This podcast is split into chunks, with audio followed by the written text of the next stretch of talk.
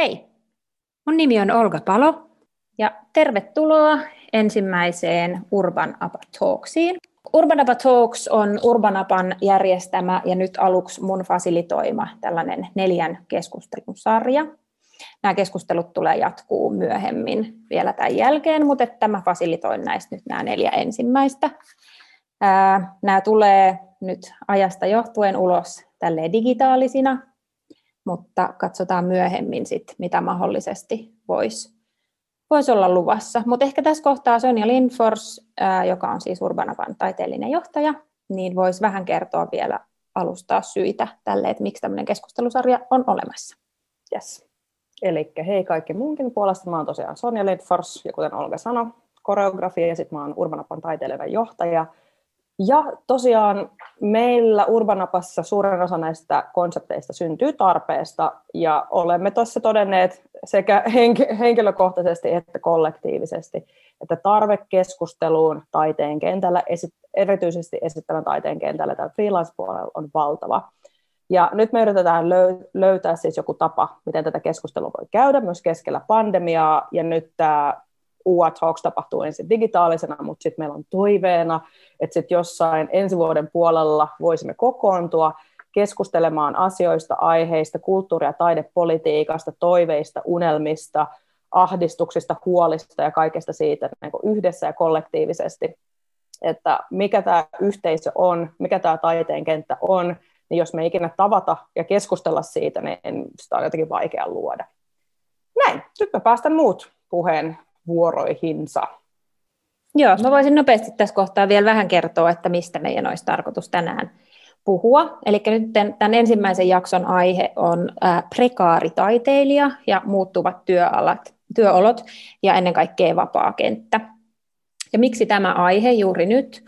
Niin mulle itselleni ainakin niin kuin yksi syy on se, että no ehkä tämä korona-aika on tehnyt tosi selvästi näkyväksi monia ongelmia, jotka liittyy vapaalla kentällä toimivien taiteilijoiden työhön.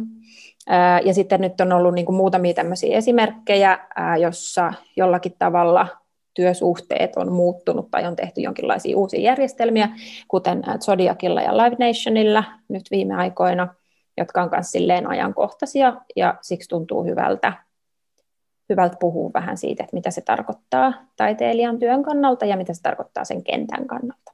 Mutta nyt jos mun vieraat voisivat esitellä itsensä. Sami, jos sä haluat aloittaa.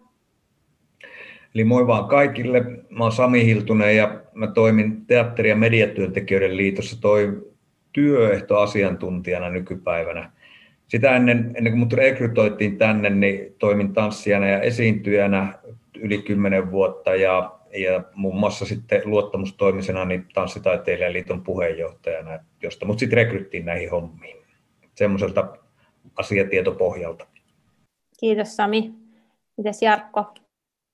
Hei kaikille, mun nimi on Jarkko Partonen, mä oon koreografi ammatiltani ja työskentelen pääasiallisesti äh, Vauhaus-taidekollektiivissa, tai, tai siis sanotaanko, että mun taiteellinen työ tapahtuu paljon Vauhaus-taidekollektiivin kautta ähm, Helsingistä käsin.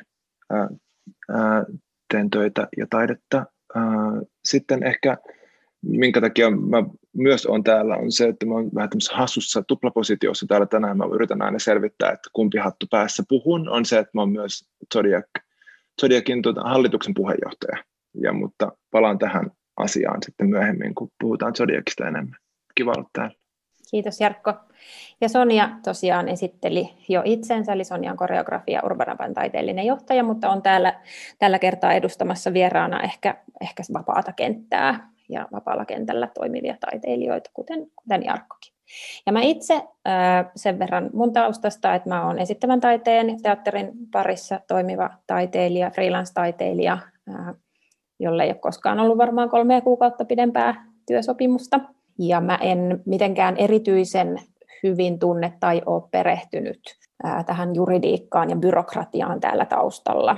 Eli tota, mun tulokulma on sellainen, eli en ole silleen asiantuntija, mutta ehkä se voi olla jollekin toisellekin kuulijalle se tilanne, josta tätä seuraa. Koska me ollaan kaikki esittävän taiteen, tai itse asiassa kaikki vieraat on tanssin kentältä, niin se on vahvasti se maailma, josta me puhutaan. Mä tiedostan, että on tosi tärkeää tulevaisuudessa harukoida myös muita, muita tota, taiteenaloja, koska tämä prekaarius koskee niin montaa taiteilijaa tällä hetkellä. Mutta tämä kerta näin ja, ja sitten tota, seuraavaksi uusiin, uusiin juttuihin. Okei, mutta tota, ehkä niinku sen verran haluan sanoa tuosta niinku aiheesta vielä, että et tosiaan itsellä niinku, tämä prekaarius on näkynyt tosi läheisesti nimenomaan suhteessa vaikka sosiaaliturvaan, mikä on nyt tietenkin niinku korona-aikana vielä, vielä pompsahtanut näkyville, eli että usein niinku omat, omat, oma tota, tulo tai rahoituspohja, se mistä itse niin kuin omat tulonsa kerää, niin saattaa koostua esimerkiksi niin kuin apurahoista, palkoista, palkkioista, tekijänoikeusmaksuista. Suhteessa Suomen sosiaaliturvajärjestelmään niin tämmöistä tekijyyttä tai to- toimimista ei vielä ihan hirveän hyvin tunneta. Ja, tota, ja tuntuu usein, että sit kun tehdään uudistuksia, niin tota, edelleen kuitenkin tämmöisistä prekaareista puhutaan ikään kuin sen verran pienenä joukkona, että et, et me ei vielä näytä niissä uudistuksissa. Joo, semmoinen alustus, miksi tämä aihe tänään. Puhutaan ensimmäisenä tai määritellään vähän jotain ihan peruskäsitteitä. Eli kun me puhutaan nyt vapaasta kentästä, niin mistä tai keistä me puhutaan? Jarkko, sä näytät siltä, että sä haluat vastata. No joo, mä voin aloittaa. Öö, no, mitenkä mä näen tämän asian, tai en tiedä, no aloitan tästä, että siis vapaalla kentällä puhutaan kaikista muista kaikista niin kuin VOS-tuen, eli valtionosuusjärjestelmän ulkopuolella olevista esittävän taiteen toimijoista. Eli tässä tarkoittaa niin kuin yksittäiset taiteilijat tai työryhmät, jotka toimii aivan siis vapaina taiteilijoina, eli yleensä henkilökohtaisesti apurahojen tai projektiapurahojen tai sitten ö, niin kuin projektista projektiin henkisessä niin kuin työympäristössä. Sitten on niin sanotut vapaat ryhmät, jotka voi toimia siis harkinnanvaraisen valtionavustuksen piirissä tai myös kaupungilta kunnalta voi saada toiminta-avustusta, mutta ketkä ei ole tässä niin kuin pysyvämmässä niin kuin valtionosuusjärjestelmässä mukana. Niin, kaikki nämä henkilöt, he, he toimii hyvin erilaisissa työnkuvissa, e, myöskin hyvin erilaisissa työympäristöissä, että just tästä niin kuin yksittäisestä taiteilijasta vielä vähän järjestäytyneempäänkin ryhmään, niin silti voidaan puhua vapaasta kentästä. Joo. Haluaisiko joku avata tuota valtionosuusjärjestelmää ihan pikkasen, että mitä se tarkoittaa, ketkä sen piiriin pääsee? No, mä voin yrittää tuota, niin, sen verran, että niin, sehän on, siitä on erikseen laki, jonka eduskunta on säätänyt ja sinne valtionosuuksien piiriin kuuluu myös orkesterit, teatterit ja, ja sitten museot. Ja siellä on tietyt kriteerit, joilla sinne voi päästä ja ne hyväksytään sitten niin kuin käsittääkseni ministeriössä että hakemuksesta, että kellä riittää edellytykset ja sitten tietysti myös siihen on varattu budjetissa X euroa rahaa, että mahtuuko sinne mukaan, että viime vuosina niin nimenomaan tanssin kentältä on päässyt sinne ryhmiä Vossin piiriin. Ei se Voskaan tietenkään mikään autuas ilon päivä ole, että se sitten tuo omat velvollisuudet ja muut sitten siihen ja estää sitten tiettyjen rahoitusten hakemisen myös sen jälkeen. Jarkko. Niin ehkä tuohon, että, että, että mun käsityksen mukaan kumminkin juuri tanssialalla Vossin piiri on 2000-luvulla, koko 2000-luvulla päässyt vain kaksi ryhmää. Että eihän siellä ihan hirveästi sitä rakenteellista vaihtuvuutta ole, että ää, Tero Saarinen ja Clemson Kloms on nämä viimeisimmät tanssin Vossiin päätyneet, ja tässä on kumminkin 20 vuoden haarukka, mistä puhutaan niin kuin näiden, tai niin kuin, että viimeisen 20 vuoden aikana. Eli sitten kun pääsee Vossin piiriin, niin sitten se on niin kuin jollain tavalla taattua se rahan tulo tietyksi ajaksi, onko näin? Kuinka usein sitä tarkastellaan sitä VOSsia? No nyt että VOS-laki uudistui tuossa noin ja se, se katsotaan henkilötyövuosien mukaan, että paljonko sinne sitten, sitten rahaa on mahdollista saada. Ja siihen on niin omat laskentakaavat, miten se menee, en osaa niitä.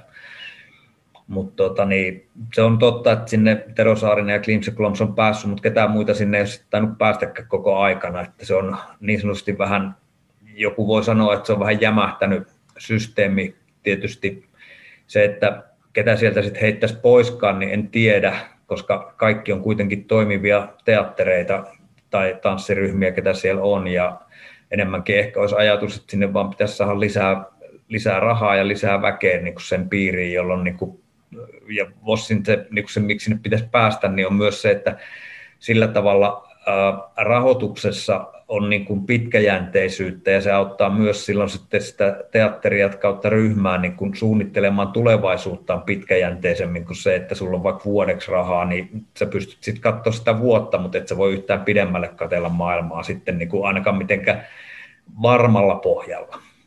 Sonja. Ymmärtääkseni nyt tanssi, tanssiteattereita tai noita VOS-ryhmiä on 11, eli tavallaan vaan se mittakaava, tai se ihmiset, jotka ei ymmärrä, että se on ihan valtavan vähän, niitä ryhmiä, jotka ylipäätänsä tuohon pääsee. Ja sitten se pakottaa myös tietyn tyyppiseen rakenteeseen, että ainakin nimenomaan mitä toi Samikin sanoi, että sitten lasketaan henkilötyövuosia, eli sulla pitää olla tietty määrä ihmisiä siellä töissä, jotta sä voit saada tietyn rahan, joka johtaa sen kierteeseen, että ihmisten koko ajan, tai tavallaan sen organisaation pitää koko ajan näyttää, että siellä tehdään valtavasti työtä, jotta se voi saada vähän lisää rahaa, joka johtaa siihen, että koko ajan sitä pitää niin kuin tehdä vähän yli resurssien sitä duunia. Eli tässä on monta sellaista niin kuin tosi haastavaa kierrettä sen VOS-rakennelman sisällä. Myös suuri osa niistä ryhmistä on jo vanhoja tai tavallaan taiteen kentän näkökulmasta aika vanhoja, eli ollut olemassa pitkään. Eli tavallaan nuoremmille tekijöille toi näyttäytyy jollain niin kuin dinosauruksena, mihin on ihan mahdoton päästä. Et kun mä juttelin opiskelijoiden, niin nuorempien opiskelijoiden kanssa tästä, niin kaikki olivat, että en mä edes niin tiedä, mikä toi on, ei ole mitään hajua. Et vaan, vaan jotenkin, nämä on ehkä vaan tärkeää sanottaa ääneen, että niitä on tosi vähän, sinne on helvetin vaikea päästä, se on tosi tavallaan kankea järjestelmä, toki myös hienoa, että sit voi päästä vakinaisen rahoituksen piiriin, mutta siellä on niinku sisäisiä haasteita, ja koko tämä rakennelma on syntynyt täysin erilaisesta ajasta, missä me nyt eletään.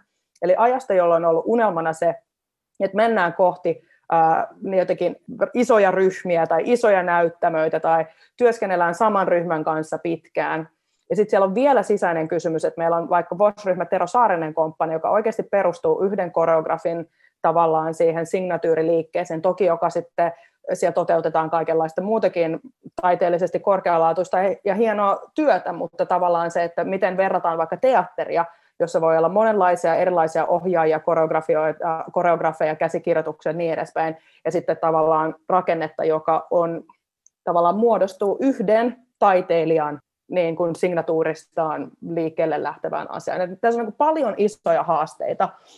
Ja usein mulle tulee tavallaan sellainen olo, että tanssinkenttää ei ole vaan niin kuin mietitty ikinä. Että kun näitä rakenteet tehdään, niin okei, tehdään VOS, joka toimii paljon paremmin teatterilla, joka to, toimii paremmin orkestereilla, mutta tanssi on niin, niin kuin spesifi monella tapaa, että se on vaan haastavampaa.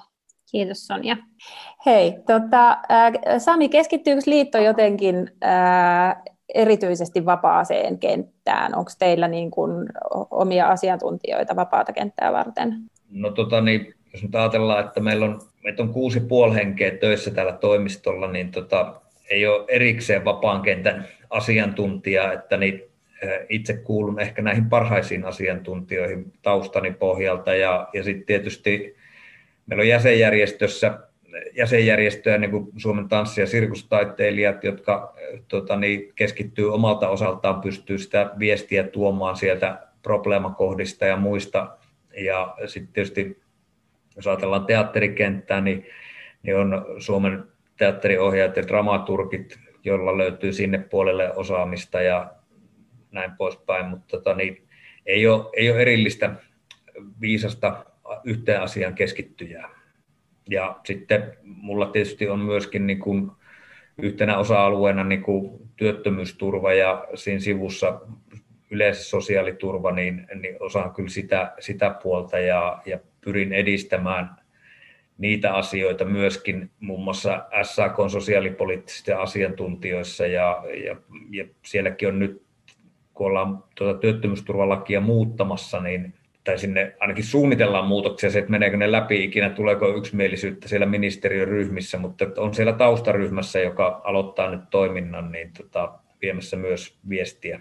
Tota, miten Sonja ja Jarkko, jos nyt ei, ei varmasti päästä niin kuin tyhjentävästi kaikkea kaikkia ongelmia tai haasteita lähdetään tälle ihanasti negaation kautta, mutta, mutta että jos nyt pitäisi tehdä jonkinlaista listaa siitä, että, että millä lailla kenttä on haastava tai mitä, mitä ongelmia siellä on pienelle ryhmälle tai yksittäiselle taiteilijalle, millaisiin asioihin pitäisi puuttua, niin tota, mitä te nyt esimerkiksi nostaisitte? Mä, mä voin aloittaa, tai jos me tälleen pallotellaan, koska tämä ehkä, on, ehkä, tämä on ehkä ihan terve periaate, että ehkä ihan kaikkiin asioihin ei pääse tässä vielä kiinni. Hei, voidaanko niin. aloittaa hei vaan sillä, että taiteen tekeminen on upeata, mutta myös helvetin vaikeaa. Aloitetaan siitä. Tästä voidaan minusta ehdottomasti aloittaa, koska taiteen tekeminen on upeata ja sen takia ihmiset varmaan sitä haluaakin tehdä, että se nähdään merkitykselliseksi, että se tapahtuisi yhteiskunnassa. Uh, mutta kun sanotaan, että freelance-taiteilijat on prekaarissa asemassa, niin se ei ole mikään myytti, se ei ole, eikä se ole liiottelua, vaan siis se, että kun minä ja Sonja, me olemme luokkakavereita, on valmistuttu 2012, niin mä älysin silloin, kun mä valmistuin sieltä hävittäjäkoulutuksen hävittäjälentäjäkoulutuksen hintaisesta koreografikoulutuksesta, että mä olen valmistunut koreografiksi yliopistokoulutuksella ö, työkenttään, missä ei ole yhtään työpaikkaa Suomessa. Ei ole yhtään instanssia Suomessa, joka palkkaisi ö, nykytanssikoreografin ö, palkkalistoille. Niin tuota, siitä lähdettiin liikkeelle. Eikä tämä ei ole muuttunut vuoden 2012 jälkeen. Eli on kiin, paljon kiinnostavia tekijöitä, mutta rakenteita ja instituutioita, jotka voisivat tukea taiteellista kehittymistä tai myöskin tuotantoa, ää, ei ole, on vähän, sanotaanko näin. Ei, ne ole, ei niitä ole olemassa ollenkaan, mutta niitä on tosi vähän. Ää, yksi helpotus tähän tietysti yksittäisen taiteilijan näkökulmasta voi olla henkilökohtaiset apurahat, mitä myös on määrällisesti totta kai vähän, ja erityisesti pitkät apurahat. Uh, mutta kun puhutaan tanssista, niin tämä on kuitenkin harvoin ala, mitä tehdään, tä, tä, ala, mitä harvoin tehdään täysin yksin. Mm. Eli sitten pitäisi myös löytyä rahoitusta tuotantoon, ehkä yhteistyökumppaneille, heille joko apurahoja tai palkkaa, pitäisi olla tila, missä asia tapahtuu, konteksti, missä asia tapahtuu, ää, ja kaikki tämä on niin kuin vielä sitten, kun ruvetaan miettimään, että mistä tämä kaikki tulee, ää, niin usein jos puhutaan ihan silleen freelance-pohjalta niin kuin täysin järjestäytymättä tekijöistä, niin sitten se on se koreografi tai koolle kutsuja, joka yleensä vastaa näistä asioista, että tätä, tätä pystyisi pyörittämään tai että tähän pitäisi saada jonkinlaista rahoitusta.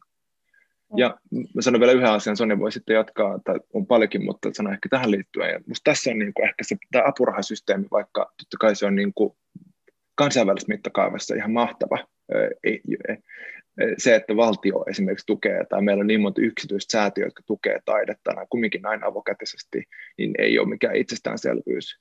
Mutta silti se, että tämä niin apurahasysteemi, kun sekin on, niitä kuitenkin haetaan, joka vuosi niitä haetaan, olit se sitten uras alussa tai uras lopussa tai siinä keskivaiheella, niin joka kerta sä niin kuin perustelet uudelleen sitä ja haet työsuunnitelmalla ja ö, myös sinne henkilökohtaista rahaa. Ja sitten minusta tässä on se niin kuin iso ongelma niin kuin toimissa on se, että apuraha ei ole vaan palkkaa tai toimeentuloa, vaan se nähdään myös vähän niin kuin tunnustuksena tai validointina sun, että sun taiteelle annetaan rahaa siinä niin kuin oma identiteetti, toimeentulo, oma taide menee aika tiukasti nippuun ja sekaisin ja päällekkäin ja kaikki monen päin, ja se on niin kuin raskasta. Ja se on niin kuin, mikä niin kuin on myös uuvuttavaa jengille ihan varmasti, mm. koska se on, niin kuin, on kysymys toimeentulosta, mutta myös kysymys siitä sun omasta tekemisestä, niin siinä on niin kuin, no, se on rankkaa. Aamen.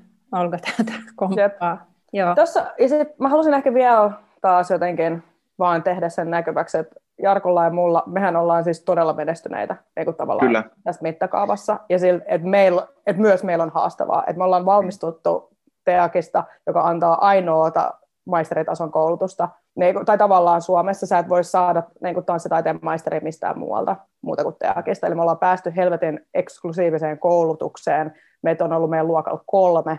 Ja se on saatanan kallis koulutus. Me ollaan saatu henkilökohtaisia apurahoja, me ollaan päästy tekemään, ja tämä on silti vaikeaa.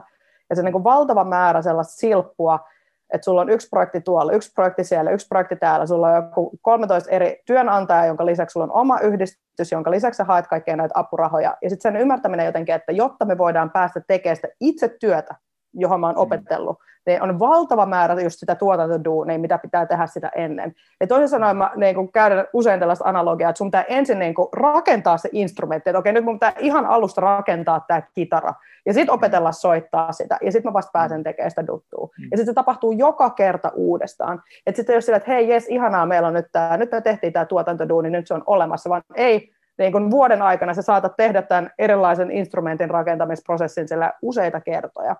Mm. Ja tärkeintä on, että toi, toi se tuotantoprosessi on sellaista duunia, mistä ei makseta ja mihin ei haluta myöskään antaa esimerkiksi tavallaan tuotantotukea tai apurahaa. Se, on niin se on hämmentävää, että usein se tuotanto tuki annetaan tavallaan siihen, että se mielletään siten, että se annetaan taiteelliseen työskentelyyn. Mm. Jos sä menet festivaaleille, keikoille, niin sä saat palkkaa siitä taiteellisesta työskentelystä, eli sulle maksetaan vaikka esityskorvaukset, mutta sulle ei makseta siitä, että hei, ennen kuin me päästiin keikalle, niin mulla oli 75 jotain skype-puhelua ja joku miljoona mailia, ja sitten niin joku kävi pakkaamassa ne meidän kamat, joku, niin kuin, siitä ei niin kuin, makseta vaan sulle, maksetaan vaan siitä, että sä oot siellä paikan päällä festareilla, mm. ja sitten sä tanssit sen sun juttus, tai teet sen sun, te, teet temput, ja siitä saa sen niin kuin, rahan. Mm. Eli tavallaan meillä on niin, niin, joku sellainen vanha mielikuva myös siitä, että mikä se on, se, kun se duuni on niin kuitenkin 70 prosenttia kaikkea muuta kuin sitä taiteellista duunia. Tuohon, hyvä pointti, mutta vielä, niin kuin, että, ja ehkä just se, että kun puhutaan siitä, että mitenkä voi, milloin voi vaikuttaa omiin työoloihin, miten voi vaikuttaa niin rakenteisiin, missä itse toimii tai missä oma työ tapahtuu, niin se, että onko se yksittäiselle taiteilijalle ainut mahdollisuus puhua jostain kestävimmistä työoloista silloin, kun sulla on monivuotinen apuraha. Mm. Tai sitten se, että sulla on niin kuin vapaa ryhmä, joka on jo saanut joko monivuotisen apurahan tai päässyt harkinnanvaraisen tuen piiriin tai muuta. Mutta se on niin kuin ehkä yksi syy, jos tullaan näihin niin kuin joihinkin miten itse, tai missä just ehkä hyvä sitä omaa positiota puhua auki myös, että Bauhaus on, Bauhaus on perustettu, Bauhaus on yhdistys myös, on Bauhaus ry, eli, eli ry ja ryhmä on perustuvan 2016, meitä on perin viisi taiteilijäsentä siinä, nykyään on seitsemän, ja ehkä yksi syy oli se, että mä olin 2015, kun tämä ruvettiin niin miettimään ryhmän perustamista, mä ollut kolme vuotta kentällä, ja silloin jo kurkkuu kuristi aika paljon, että tämä niin kuin projektista projektiin meneminen on silleen niin kuin aika epävarmaa. Ja, mutta että oli niin kuin, jos mä lyhyesti vain sanon sen, että oli niin kuin totta kai taiteellinen halu miettiä, että okei, että joku yhteinen, haluttaisiin miettiä, miten voitaisiin tehdä yhdessä taiteelli, tai, niin kuin taiteellista töitä niin kuin pitkäjänteisemmin ja kehittää sitä, miten tehdään taidetta yhdessä, mutta toinen kysymys ehdottomasti oli se, että miten voisi jotain rakenteita yrittää ruveta saamaan tämän oman työn ympärille, jotka voisi olla itselleen mielekkäitä ja ehkä kestäviä. Ja, sitten se, ja, si, ja siihen me silloin nähtiin, että, se, että on joku organisaatio, mitä lähdetään kumminkin rakentamaan. Puhun nyt organisaatiosta silloin vähän heittomerkeissä, koska silloin haettiin ihan samoja projektiapurahoja kuin kaikki muutkin ja maksettiin itse työhuoneesta, mutta sitten se, että, että kumminkin sitten me ollaan suhteellisen nopealla aikataululla kumminkin päästy harkinnanvaraisen tuen piiriin. Meillä on kaupungilta tukea. Me saatiin just monivuotinen apurahakoneen säätöt esimerkiksi, että, tai missä vaiheessa tuntuu, että vasta pystyy alkaa puhumaan jostain kestävämmistä olosuhteista, kun on päässyt just sen jo jonkun asian yli ehkä ensimmäisen kerran. Uh, Mutta toi niin tuo, tuontotyöhön, sen allekirjoitan myös se on niin kuin se, että erityisesti tietysti koronavuonna tuntuu, että, että se ei ole edes 70-30, vaan se on silleen niin kuin 90-10, se niin kuin määrä, mitä siihen menee siihen. Mutta toisaalta mä samaan aikaan olen nähnyt myös hirveän merkityksellisenä sen itse, että on pystynyt itse määrittämään niitä tuotanto-olosuhteita tiettyyn pisteeseen asti, on pystynyt artikuloimaan yhdessä kollegojen kanssa, miten me organisoidutaan, miten me haluttaisiin tätä asiaa tehdä. Et siinä on myöskin niin kuin, mä oon nähnyt sen myös, niin kuin, se on myös ollut valtava voimauttava asia omasta näkökulmasta, että, että on myös mukana siinä ää, päätöksenteossa, miten näitä asioita tehdään, tai sitten myöskin se miettimässä, että minkälaisia rakenteita me haluttaisiin. Että se on niin kuin, että, ja totta kai välillä ne tuotannolliset kysymykset on niin lähellä kumminkin niitä taiteellisia kysymyksiä. Mä en sano, että se on samaa työtä koko ajan. Se, siinä on paljon myös, mikä ei liity aina taiteelliseen työhön, mutta, mutta mä sanoisin, että, että se on myöskin itselle ollut myöskin tuota, ää, tärkeää työtä. Mm. Joo, itse asiassa tämä olisikin ollut mun seuraava kysymys, että miten te olette itse lähtenyt, lähtenyt mm. ratkoon näitä ongelmia. ja, ja Jarkko siihen jo omalta osaltaan vastasikin. Haluatko Sonja vielä, vielä niin tuosta? Voin. Ja tässä on, meillä on ehkä vähän eri tilanne siis siinä mielessä, että mä teen, niin kuin mä teen myös tavallaan meidän yhdistyksen ulkopuolella. Ja tavallaan Urbanapa, meidän alusta, missä, minkä puitteissa nytkin tehdään töitä, mm. eli UA Talksis, on syntynyt 2019, äh, 9, 2009 nimenomaan siitä tarpeesta, että minä ja Annina Jääskeläinen, jotka perustettiin tämä, opiskeltiin molemmat Teakissa, ei päästy minnekään esiintyä. Todettiin, että suurin osa, suuremmassa osassa festareita on joku viisikymppinen, yleensä mies, johtaja, joka ei ehkä enää resonoinut myöskään siihen, mitä halusi tehdä itse. Tästä on toki jo aikaa, mutta haluttiin perustaa oma organisaatio, joka huom, ei pelkästään työllistä meitä, eli ei Annina Jääskeläinen, Sonja Lindfors Company tai kollektiivi, vaan joka tarkoituksena on toimia alustana muille. Ja se on ollut koko ajan sellainen asia, mitä olen niin miettinyt, että nämä rakenteet ehdottaa sitä, että pitäisi perustaa kollektiivi tai organisaatio tai yhdistys, joka nimenomaan tukee sen jonkun yhden tai parin taiteilijan työtä. Mutta me halutaan tehdä nimenomaan, tai Urbanapan tarkoituksena nimenomaan toimia alustana, joka mahdollistaa työtä monille muillekin. Viime vuonna meillä oli yli sata ihmistä, kenen palkkoja me maksettiin. Sata taiteilijaa, sata nuorta taiteilijaa. Vaikka tosi moni niistä niin kun työajoista oli tosi lyhyitä, niin se on kuitenkin ihan valtava määrä nuoria tekijöitä, joita, jo, jo, joita tavallaan me kosketetaan tai tuetaan jollain tavalla. Ja, se, ja, ja sen, nimenomaan sen ymmärtäminen, että kukaan muu ei tee tuota rakenteellista duunia, ellei me itse lähetä sitä tekemään. Että niin taiteen kentällä ei ole, että meiltä puuttuu se joku sellainen manageri, agency, joku sellainen, sellainen joka rupeaa tekemään sitä niin kuin tuotantorakennetta, että sitä pitää tehdä itse. Mutta tämä liittyy myös siihen, että koska ei halunnut perustaa Sonja Lindfors Company, niin sit se on johtanut myös siihen tilanteeseen, että okei, toki mä teen paljon, tai osa meidän jutuista tulee Urbanapan kautta tai tehdään jotenkin osatuotantona, mutta sitten mä myös teen freelancerina mikä on ihan silleen crazy, että just toi, että sit, sit myös mä työllistän ihmisiä, mä oon niin työnantaja, mä oon fasilitaattori, mutta sitten mä oon myös se, joka pyytää tai vaatii niitä parempia tuotanto-olosuhteita. Ja tämä vaan tämä mömmöisyys ja hämmentävyys ja epäselvyys, niin kun, että jos oot kuunnellut tähän saakka ja on pää pyörällä, niin hei, tämä on, tää on se, mitä, mitä kaikilla muillakin on pää aivan hemmetin pyörällä. Ja myös se, että meillä ei ole mitään, ei meillä ole mitään virallista koulutusta mihinkään tuotantoduuni. Mä teen niinku human resources, mä teen jotain henkilö, henkilö tota, resurssi, laskelma, budjetointi, kaikenlaista sellaista duunia, mihin mulla ei ole mitään koulutusta.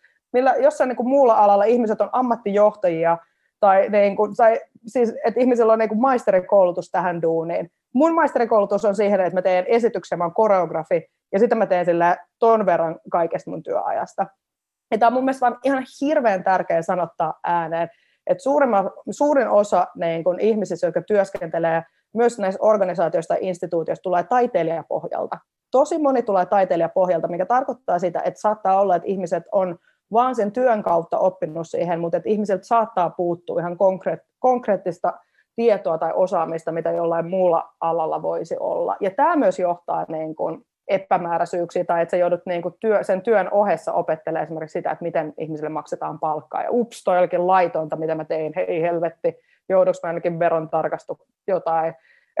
Niinku ihan sellaista tuota, kompastuksesta toiseen menemistä. Ja menemättä sen, sen syvemmälle siihen, mutta että kyllä niin kuin myös erilaiset niin kuin vallankäyttöön liittyvät ongelmat ja kaikki tällaiset tulee mukana siinä, kun ihmiset joutuu väkipakosta ottaa niin kuin johtajapositioita.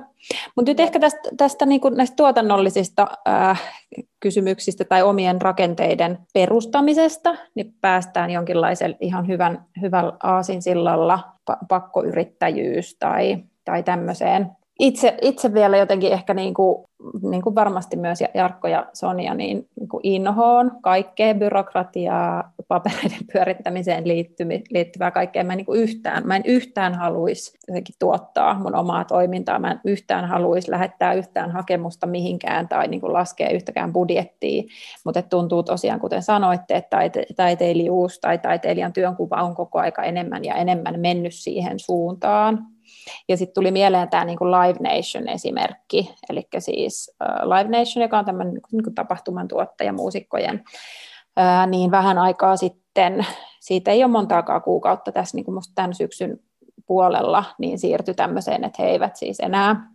palkkaa muusikoita, vaan että, että kaikilla muusikoilla täytyy olla oma yritys tai joku tämmöinen, jota kautta voisit laskuttaa näitä keikkoja. Niin Sami, mä sulta kysyisinkin, että onko tämä niinku, vaan silleen fiilis, mun fiilis, vai onko tämmöinen erilainen laskuttaminen jonkinlainen, ehkä voitaisiin puhua niin kuin alustataloudesta, mutta se ei ole välttämättä niin kuin oikea sana, ehkä pakkoyrittäjyys tai jokainen taiteilija on joku niin kuin oman elämänsä Volt lähetti kumppani, niin onko tällainen, onko tämmöinen malli niin kuin lisääntynyt vai, vai luuleks mä vaan? On se, on se lisääntynyt, se on tota, niin, sen jälkeen kun näitä laskutuspalvelufirmoja rupesi tulemaan ja niistä ehkä toi Eli I... tarkoitat näitä niin kuin ukkoja näitä? Joo, ja Iisi-osuuskunta oli ehkä ensimmäisiä, joka tuli ja, ja yritti esittää ikään kuin osuuskuntaa, jonka kautta niin kun asiat olisi työsuhteisia, mutta eihän ne ottanut minkäännäköistä työnantajavastuuta mistään,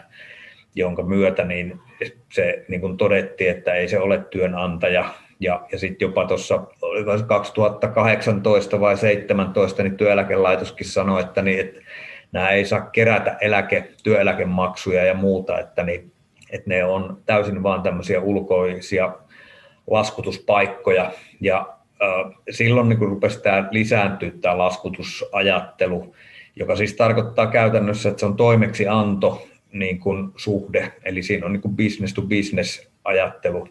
Ja, ja nythän ne on niin kuin ruvennut niin kuin palataan näin, että, niin tota, että enenevässä määrin nämä työntarjoajat niin kuin sanoo ihmisille, jotka aiemmin tehnyt työsuhteisena sen työn, että joo, voit tulla edelleen tänne töihin, mutta laskuta. Ja, ja silloin niin siinä laskuttamisessa on sitten omat vaaransa. Silloinhan ollaan täysin työlainsäädännön ulkopuolella.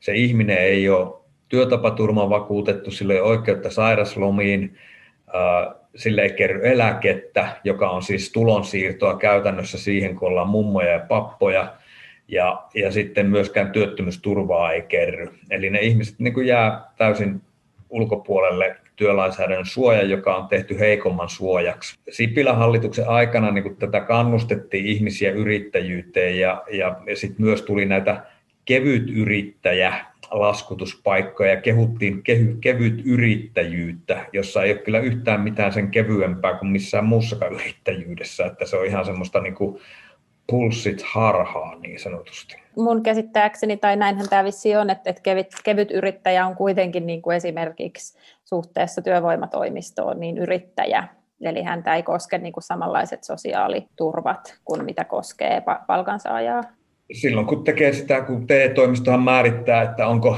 päätoiminen tai sivutoiminen yrittäjä ja tutkiessaan sitä, niin siinä on oleellista, että onko tämä yritystoiminta este koko aikatyön vastaanottamiselle.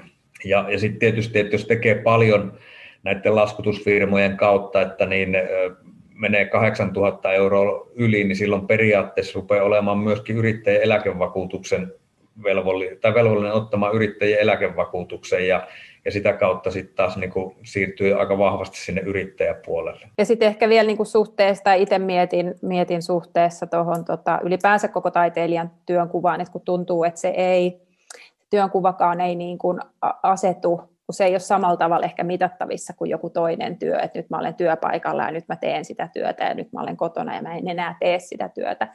Ja just mu- muusikoilla tuli näitä ongelmia, että jos ne oli vaikka sitten työttömyys tota, turvaa saadessaan harjoittaneet sitä omaa instrumenttia, niin sitten oli katsottu, että, että nyt, nyt onkin niin kuin omassa työssä työllistymistä. Ja se rajanveto on tosi vaikea, koska itse vaikka mulla, jos mä vaikka kirjoitan, niin onko on, onko se, että jos mä vaikka luen kirjaa ja saan inspiraation, niin sitten se niin kuin äkkiä kirja pois, että nyt, koska nyt tämä muuttuu työn tekemiseksi, joka on sitten niin kuin omassa työssä työllistymistä. Ja sitten siinä on joku paradoksaalinen suhde myös siihen, että me vaaditaan ihmisiltä aktiivisuutta, mutta sitten kuitenkin jonkinlaisesta aktiivisuudesta rangaistaan. Ja... Tota, niin, siis aikoinaan oli, silloin työttömyysturva oli muutenkin vähän kireempää ja erilaista, niin, niin muistan, että, niin, että tanssijalla, joka oli käynyt aamutunnilla, niin katsottiin, että hän itse työllistyy, tai työllistyy omassa työssään ja, ja evättiin tota, niin, työttömyysturva, mutta niin, nykypäivänä enää ei ole näin, että, niin, että kyllä se ymmärretään, että ihminen tota, niin ylläpitää sitä ammattitaitoaan ja sitä ei niin kuin sillä tavalla kadota työn tekemiseksi. Ja, ja tähän vielä ehkä jopa tämmöinenkin adeknootti, että, niin, että myös noissa apurahoissa on ollut, että aikoinaan oli näin, että kirjailija sai apurahaa tai haki apurahaa vaikka 100 tonnia, että hän sillä saa kirjoitettu kirjan. Sitten hän sai 30 tonnia ja kirjoitti sen verran, kun 30 tonnilla kirjoitetaan. Niin TE-toimisto oli tulkinnut, että, tuota, tai silloin työvoimatoimisto, että työ on kesken, ei oikeutta päivärahaan mutta nykyään pystyy perustelemaan, että, niin, että sillä kolmella kympillä mä pystyn tähän asti kirjoittaa ja nyt mä en kirjoita enää. Ja, ja sitten niin kuin, jos muuten on oikeus, niin on oikeus sitten myös siihen työttömyysetuuteen. Eli ehkä aina välillä joku ymmärtää, mutta munkin niin kuin oma ymmärrys on, että TE-toimistossa on paljon ollut yksittäisestä virkailijasta kiinni ja sitten hakijan sinnikkyydestä, että jos saa hylkäävän päätöksen, niin jaksaako sitten sen perustella paremmin ja ja näin. Hei, voitaisiin puhua nyt hieman tuosta Zodiakista, kun se ikään kuin on tarjolla tässä. Öö, Jarkko, sä voisit ehkä, öö, kun tunnet sitä niin kuin parhaiten, no ensinnäkin ehkä kertoa vähän, että mikä se Zodiac on, ja hmm. sitten hmm. minkälainen oli ehkä se malli, miten Zodiakissa ää, tehtiin töitä aikaisemmin. Joo, ehkä vielä ensin selvennykseksi sanon siis, että en ole Zodiakilla töissä, en ole Zodiakin johtaja, en ole toiminnanjohtaja, enkä taiteellinen johtaja, enkä mulla mitään muuta työsuhdetta Zodiakiin. Että mä oon ollut hallituksessa useamman vuoden, kyllä, ja sitten tuota, nyt viime keväästä lähtien on siis hallituksen puheenjohtaja. Joo, sä voit uh, mutta, va- vapaasti vaihdella näitä hattuja. Mutta mä, vaihd- mä kerron sitten, mutta jos mä laitan nyt tämän Zodiac-hatun päähän, niin tuo, tuota, taiteilijahatusta vaihdan sinne. No siis Zodiac on Helsingissä toimiva nykytanssin ja nykyesityksen tuotantotalo, tuotantotaloksi mä sitä itse sanoisin. Ja siis ähm, Zodiac tuottaa vuosittain äh, 12-16 äh, kotimaista kantaesitystä, eli uutta, uutta ensi Ja näihin on siis äh, aina avoin haku, äh, jonka, ja tämän avoimen haun perusteella mm, taiteellinen johtaja ja taiteellinen työryhmä tekee siitä valinnan. Yleensä se on noin 12 ja 16 väliin se tuotantojen määrä vuodessa. Sen lisäksi on paljon kurssitoimintaa sekä, ja yleisötyötä sekä ammattilaisille että ei-ammattilaisille, ja sitten Zodiakin kautta myös Zodiakin osa tuottamat teokset, myös osa niin kuin tuotetaan. Sitten se on mukana sekä kotimaisissa että pohjoismaisissa että kansainvälisissä verkostoissa ja työmässä. Ja toimii kaapelitehtaalla Zodiakilla pääosin. Nyt se tanssintalon työmaa tietysti on vähän vaikuttanut asioihin niin myös sitten Stoassa parin viime vuoden aikana.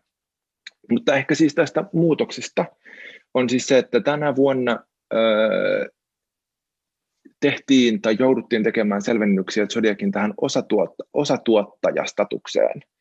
Ja että ehkä tässä on hyvä Kerro sanoa vielä, se, mitä ta- tarkoitetaan sillä No, mä olen just tähän, just tähän tulossa, koska äh, ja ehkä hyvä sanoa se, että tästä osatuotanto tarkoittaa siis sitä, että kun se työryhmä hakee sinne tuotantoon ja heidät valitaan tuotantoon, niin äh, Zodiacilta äh, Zodiac on yksi tuottaja siinä teoksessa, ja yleensä se työryhmä olisi sitten yksittäinen taiteilija, ryhmätaiteilijoita tai vaikka yhdistys tai osuuskunta, niin on se yleensä toinen tuottaja siinä, ja tai sitten sillä voi olla muita yhteistyökumppaneita. Mutta tämä tarkoittaa siis sitä, että Zodiac ei tuota kokonaan sitä tuotantoa. Esimerkiksi niin kuin teatterissahan toimitaan niin, että teatteri sanoo, että okei, nyt olisi hyvä, että olisi tämmöinen Lokki-näytelmä, ja sitten tulisitko Sonja Lindfors meille ohjaamaan tämän ää, näytelmän, ja meillä on tämä, esimerkiksi tämä ensemble, mutta meillä olisi varaa, että saat yhden vierailijan ja yhden suunnittelijan tuoda mukana, mutta muuten käytetään meidän resursseja, eli se on kokonaan teatterin maksama, teatterin tuottama, mikä tarkoittaa myös teatterimäärää esimerkiksi työajoista, just siitä ensemblesta, ja aika paljon myös, ta- myös sitten ihan taiteellisissa kysymyksissä nämä vaikuttaa kumminkin toisiinsa. Kun taas Zodiacilla on, miten on toiminut, on siis se, että, että kun tuotanto on hyväksytty tuotantoon, niin sille annetaan ensi on Zodiacin tiloissa, tuotannot saa harjoitustilaa, näyttämön, tekniikan, markkinoinnin, tuotannollista apua, yleisötyötä ja tuotantobudjetin. Ja tämä tuotantobudjetti on siis ollut laskennallisesti laskettu työryhmän henkilömäärän mukaan. Ja se on laskennallisesti ollut niin, että jokainen tuotannossa oleva henkilö X pisteeseen asti on saanut kuukauden palkan, sen, sen määräisen palkan sieltä tuota, äh, Zodiacilta. Ja tässä tulee tämä, niin kuin, mistä päästään näihin ongelma-asioihin tai minkä takia muutoksia on tarvittu, on siis se, että tuotannon kanssa on tehty tuotantosopimus. Ja tämän tuotantosopimuksessa, tuotantosopimuksen toiveiden mukaan on maksettu palkkoja. Eli Zodiac ei ole ollut työnantaja näille vieraille taiteilijoille. Eli työsuhteita ei ole, työsopimuksia ei ole kirjoittu taiteilijoiden kanssa. On myös sitten tota, totta kai on pidätetty verot, maksettu, maksettu myös nämä niin työnantajamaksut, vakuutusmaksut, kaikki muu hyvin semmoinen minimilakisäädännöllinen asia, mitä siihen on liittynyt. Mutta, mutta taiteilijat, yksittäiset taiteellisen työryhmässä ei ole ollut työsuhteessa Zodiaciin. Ja ehkä tässä, tässä tuli niin kuin yllätyksenä ihmisille se, että, että Zodiac ei ole tähänkään mennessä ollut virallisesti työnantaja näille, tuota, näille vierailuille taiteilijoille, vaan sen tuotannon kanssa on tehty tuotantosopimus. Mä vedän, tässä, vedän tähän... tässä pik- pikkasen yhteen ennen kuin menet Joo. eteenpäin. Eli on ollut tiettyjä niin kuin, TESSiin ja työlakiin liittyviä velvoitteita, joita Zodiac ei ole täyttänyt tässä mm. vanhassa mallissa. Tämä on niin kuin, joo, palkka on ollut Tessin mukainen, siis, niin kuin, siis että kuukausipalkan määrä on ollut Tessin mukainen. Mutta sitten se, että jos puhutaan, että Zodiac palkkaisi nämä taiteilijat töihin sinne taloon, niin silloin tulee tämä kysymys. Tessissä lukee, että, että koreografin, vierailevan koreografin kuukausipalkka ei ole kuukauden palkka, vaan se on useamman kuukauden palkka. Tai, tai suunnittelijan palkka ei ole yhden kuukauden palkka vasta tuotannosta, vaan se on useamman kuukauden palkka. Ja tässä tulee tämä ongelma on se, mikäli mä nyt yritän selittää oikein, on se, että yksityishenkilöiden kanssa tämän osatuotannon tekeminen on juridisesti hankalaa. Tai siinä niin kuin työlaki ja TES ei sitä ymmärrä ja pohjasta vielä sen verran, uskon, että Samilla on tähän paljon sanottavaa, on siis se, että Zodiac on vuodesta 1997 tehnyt osatuotantoja.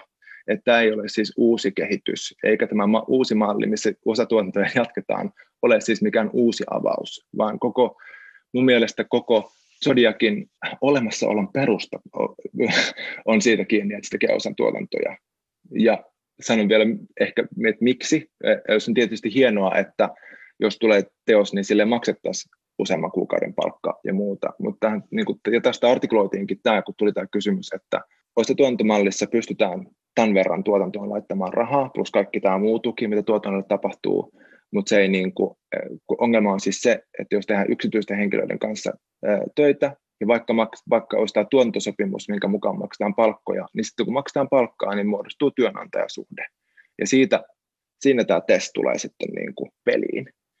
Ja minkä takia, on, minkä takia Zodiac on rakentunut niin, että tehdään osatuotantoja eikä tuotantoja, on se, että tuota, meillä on, kuten sanottu, meillä on niin kuin kenttä, missä on paljon lahjakkaita ihmisiä, meillä on hirveän vähän paikkoja, mitkä voisi antaa mitään tukea taiteelliselle työlle tai kontekstia tai näyttämään, että työlle tapahtuu. Niin sen takia on nähty, että just mahdollisimman laaja kantaesitystuotanto on Zodiakin olemassaolon edellytys. Ja sitten kun tätä, ja minkä takia tätä kohta päästään, että mitä muutoksia tehtiin, niin muutoksia on tehty sillä, sillä perusteella, että just tämä osatuontomalli haluttaisiin säilyttää, vaikka se on nyt, vaikka se on tämmöinen niin kuin vakiintunut käytäntö, eikä oikeastaan niin kuin nyt sitten sitä ei tunnista Tessin eikä työnantajalain puolesta, niin sitten tätä haluttiin selventää tätä Zodiakin, Zodiakin työnantajaroolia. Hirveän pitkä selitys ja lisäkysymyksiä, kiitos ja anteeksi tästä tulee. Ei mitään. Tähän Saanko tähän väliin myös jotenkin huomauttaa sen, että tanssin kentällä ylipäätänsä tämä osatuotantomalli on se yleisin. Mä en ole ollut Kyllä. yhdessäkään, ainoastaan itse asiassa ainoa kerran, kun mä oon ollut siis tein HKTlle, äh, eli tuonne Helsinki Dance Companylle jutun, niin silloin mm. se oli tavallaan toimittuun teatterimallin mukaan, eli kaikille oli mm. kaikki palkat maksettu. Mm. Mutta ei siis liity pelkästään Zodiaciin, vaan myös, että kun meillä on ollut jojolla tuotanto, niin se on ollut ihan samanlainen systeemi, tai missä tahansa Itakissa muualla, niin se on aina tätä osatuotantomallia. Ja sen takia nyt tämä huoli, esimerkiksi että jos ollaan menossa sen laskutusmalliin, on, että se ei liity sit pelkästään Zodiaciin, vaan se tulee mm. vaikuttaa kaikkiin muihinkin aluekeskuksiin ja miten siellä voidaan toimia. Toinen vielä huomio, toinen vielä huomio, nopea huomio on se, että esimerkiksi mä oon tota, tai että, että meillä on siis ollut ihan konkreettisesti kuitenkin henkilökohtaisia sopimuksia, mitä vaikka Zodiakin kanssa on kirjoitettu, ja sitten niistä on puhuttu sopimuksena, niin sit mä en vaan tiedä, että onko edes olemassa mitään sellaista, että jos ihmisen kanssa on kirjoitettu sopimus, jossa lukee, saat tämän verran palkkaa ja tämä on työaika ja teet, sulla on esityksiä näin, että mikä se on sitten, koska niin kuin tavallaan, että et ollaan kirjoitettu vaikka tuotannon kanssa ollaan kirjoitettu yksi iso sopimus, mutta sitten vaikka esiintyjän kanssa on kirjoitettu myös hänen oma sopimuksensa, niin tämä on, että kun mun näkemyksen mukaan ei ole olemassa mitään sellaista välisopimusta, mutta ehkä Sami voi kertoa tästä vähän lisää, että mitä se, mikä se sitten niin on ollut.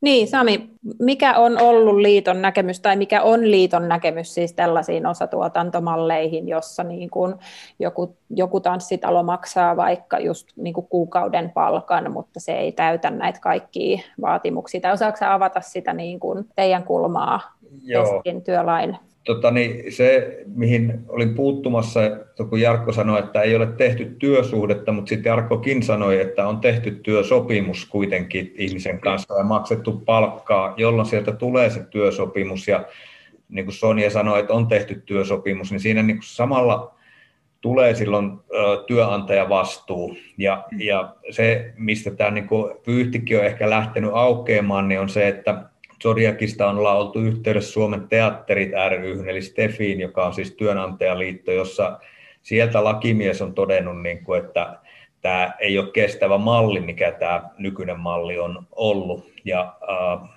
että siinä tulee se työnantaja vastuu väkisin Zodiakille, vaikkakin Zodiac ei ainakaan osasta aikaa pysty edes täyttämään sitä työnantajavelvoitetta, jos koreografia ja muut on jossain muualla harjoittelemassa.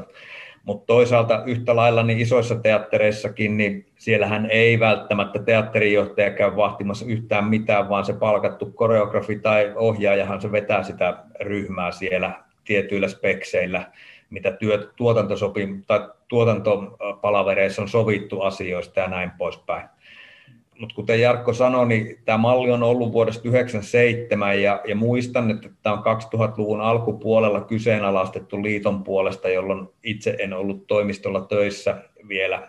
Ja, ja silloin tästä on väittelyjä käyty ja, ja oltu sitä mieltä, että se koko työnantajan vastuu pitäisi siellä ottaa. Se, minkä takia asia on ehkä jätetty sitten niin, kuin, niin sanotusti, kuten eräs entinen kollega sanoi, että antaahan mummo olla järvessä, niin tota, annettu olla se asian, koska on nähty hyödyt suurempana kuin haitat. Ja, ja, tota niin, ja se, että niin siellä on se yhden kuukauden työsuhde, joka takaa yhden kuukauden palkan, takaa eläkkeen, takaa mahdollisuuden kerryttää työssäoloehtoa työttömyysturvaa varten, niin ne on ehkä nähty sitten tärkeimpinä asioina siinä. Ja, ja ikään kuin ehkä suljettu silmät, eikä ole lähdetty riitelemään siitä niin kuin minnekään oikeusasteisiin, että kuka tässä nyt on oikeassa ja kuka väärässä. Kiitos Sami, toi oli tosi hyvä nuo asiat, jotka sanoit tuohon loppuun, koska näin niin kuin yksittäisen ää, taiteilijan, sä saat Jarkko ihan kohta puhua, yksittäisen taiteilijan näkökulmasta, niin se huoli on se, että kun on niin hirveän vähän sellaisia paikkoja, josta voi saada ees sen kuukauden palkan, jotta voi niin kuin vanhempainpäivärahaa tai, tai tota ansiosidonnaista päivärahaa tai hyvin kyseenalaista fiktiivistä utopista tulevaa eläkettä varten ikään kuin mm. todistaa, että on joskus tehnyt jotain semmoista ns-oikeaa työtä, jonka myös Suomen valtio todistaa oikeaksi työksi, niin mitä vähemmän tämmöisiä paikkoja on, niin sitä jotenkin ahtaammalle menee mm. niiden meidän asemat, jotka ei ehkä löydä sitä tuottajaa itsestään tai, tai tämmöistä rakenteen perustajaa tai organisoituvaa ihmistä, Onks, mutta oliko Zodiac nyt viime aikoina niin kuin puuttunut tähän jotenkin vai oliko, oliko tilanne niin kuin edelleen se, että, että annetaan mummon olla järvessä? Ja myös, osaatko lyhyesti sanoa, että mikä tämä työnantajavelvoite olisi, jota Zodiac ei tästä pystynyt täyttämään? Onko se siis se, että sen, että sen palkan pitäisi tulla, tulla useammalta kuukaudelta? Joo, mahdollisesti useammalta kuukaudelta ja sitten tietysti siltä useammalta ajalta, niin äh, myös niin sit nämä, mitä mä aikaisemmin mainitsin, nämä työlainsäädännön velvoitteet, että siellä on työtapaturma vakuutettu nämä ihmiset, erityisesti tanssin puolella, niin se, sehän on iso riski, että niin loukkaantumisia voi tulla. Sitten myöskin niin sairauslomaoikeus ja näin poispäin, niin sen tyyppiset asiat niin kuin ei, ei niin kuin toteudu, jos, jos ei ole niin kuin sitä työsuhdetta ja, ja ne on jäänyt toteutumatta. Ja kuten sanottu, niin tämä on lähtenyt liikkeelle siitä, että että Zodiac on keskustellut Suomen teatterit lakimiehen kanssa. Tuohon mä voisin kommentoida tästä. Mullakin on vaan, mä en, en ole itse tietenkään käynyt keskusteluja, että mä oon sitten niin kuin, mitä mä oon ymmärtänyt toimistolta ja toiminnanjohtajalta just se, että, että just ehkä tuossa vielä se, että kun se on ollut osatuotanto, niin sitten se idea, miksi se on kuukauden työ, on se, että se, että se ajatus on se, että osa siitä työstä tapahtuu Zodiacissa-tuotannosta, että osa siitä työstä tapahtuu muualla tai niin kuin muulla ajalla. että sen takia se kuukauden, että kuukauden työ on pystytty korvaamaan. Ja tämä, on just se, mitä ei tunnisteta. Tai myöskään se, että Zodiac ei voi ottaa työnantajavelvoitteita myöskään työstä, mikä tapahtuu esimerkiksi toisessa maassa residenssissä tai voisi olla yksi vaihtoehto tai koko siitä ajalta, koska myöskin tuontosyklit on hirveän pitkiä. Ihmiset saattaa alkaa tekemään konseptityötä kaksi vuotta aikaisemmin ennen kuin ensi ilta, mikä on niinku just sitä, niinku, sitä prekaaria-asemaa ennen kuin sitten niinku ehdotetaan jotain. Osa työstä tapahtuu apurahalla, osa on palkalla. Mutta tästä, että minkä takia tämä nousi pöydälle, on se, on se että joidenkin vierailevien taiteilijoiden puolesta on nyt kysytty, että, että miten sitten, kun mä saan täältä kumminkin tämän palkan, että tesissä lukee, että mun pitäisi saada neljä kuukautta kolme kuukautta. Samoin kuin se, että se on asettanut Zodiacin, Zodiacissa toimivat tuottajat tosi epämääräiseen asemaan, on se, että, että just se, että käydään sitten yksittäisen taiteilijan kanssa keskustelua, että minkä takia tämä malli on tämmöinen kuin tämä on. Ja sitten otettiin vielä Stefiin yhteyttä ja siellä tosiaan lakimies sanoi, että ei tämä ihan nyt pidä vettä, tämä malli. Ja sitten kun tämä tuotiin, tämän, niin kuin tätä selvitettiin vuoden verran ja sitten kun tämä tultiin, tuotiin sitten sekä yhdistyksen vuosikokoukseen että sen jälkeen hallitukseen, niin on se, että jos sanotaan, että, että, että koska totta kai käytiin myös sellainen keskustelu, että mutta voidaanko jatkaa niin kuin ennenkin. Semmoinen keskustelu myös käytiin hallituksessa, sieltä yksi sen ehdotti, niin sitten kumminkin, vastaus kumminkin siihen on se, että silloin hallitus pyytäisi Zodiakia toimimaan lainvastaisesti. Ja tietysti en voi itse puheenjohtajana siihen tietenkään asettua, eikä kukaan muukaan varmaan hallituksesta halua asettua. Et sitten kun tämmöinen epäkohta nostettiin esille, tai niin kuin se, että tämä ei niin kuin, on tullut, sanottiin myös Stefistä, että tämä ei nyt ihan toimi, niin, niin sen takia näyttää, että ruvettiin selvittämään, että toiminta olisi läpinäkyvää kaikille, että se täyttäisi kaiken lainkirjan myös ö, tulevaisuudessa, niin sen takia ö, muutoksia lähdettiin tekemään. Kerro nyt, nyt samalla, kun tässä ollaan, että mitä ne muutokset nyt siis ovat. No niin, hyvä. Tuota, sinänsä, äh, sinänsä loppujen, no, mitä mä sanoisin näin, koko prosessi siitä, eli siis tämä muutos pääty, pääty, päädyttiin siihen, että haluttiin kuitenkin säilyttää tämä osatuontojärjestelmä, koska nähtiin, että se on tässä meidän kentässä kulttuuripoliittisesti tärkeä asia, että mahdollisimman monelle pystytään saamaan se tuotantopaikka sinne Zodiakiin. Tietysti se on riittämätön vielä koko kentän suhteen.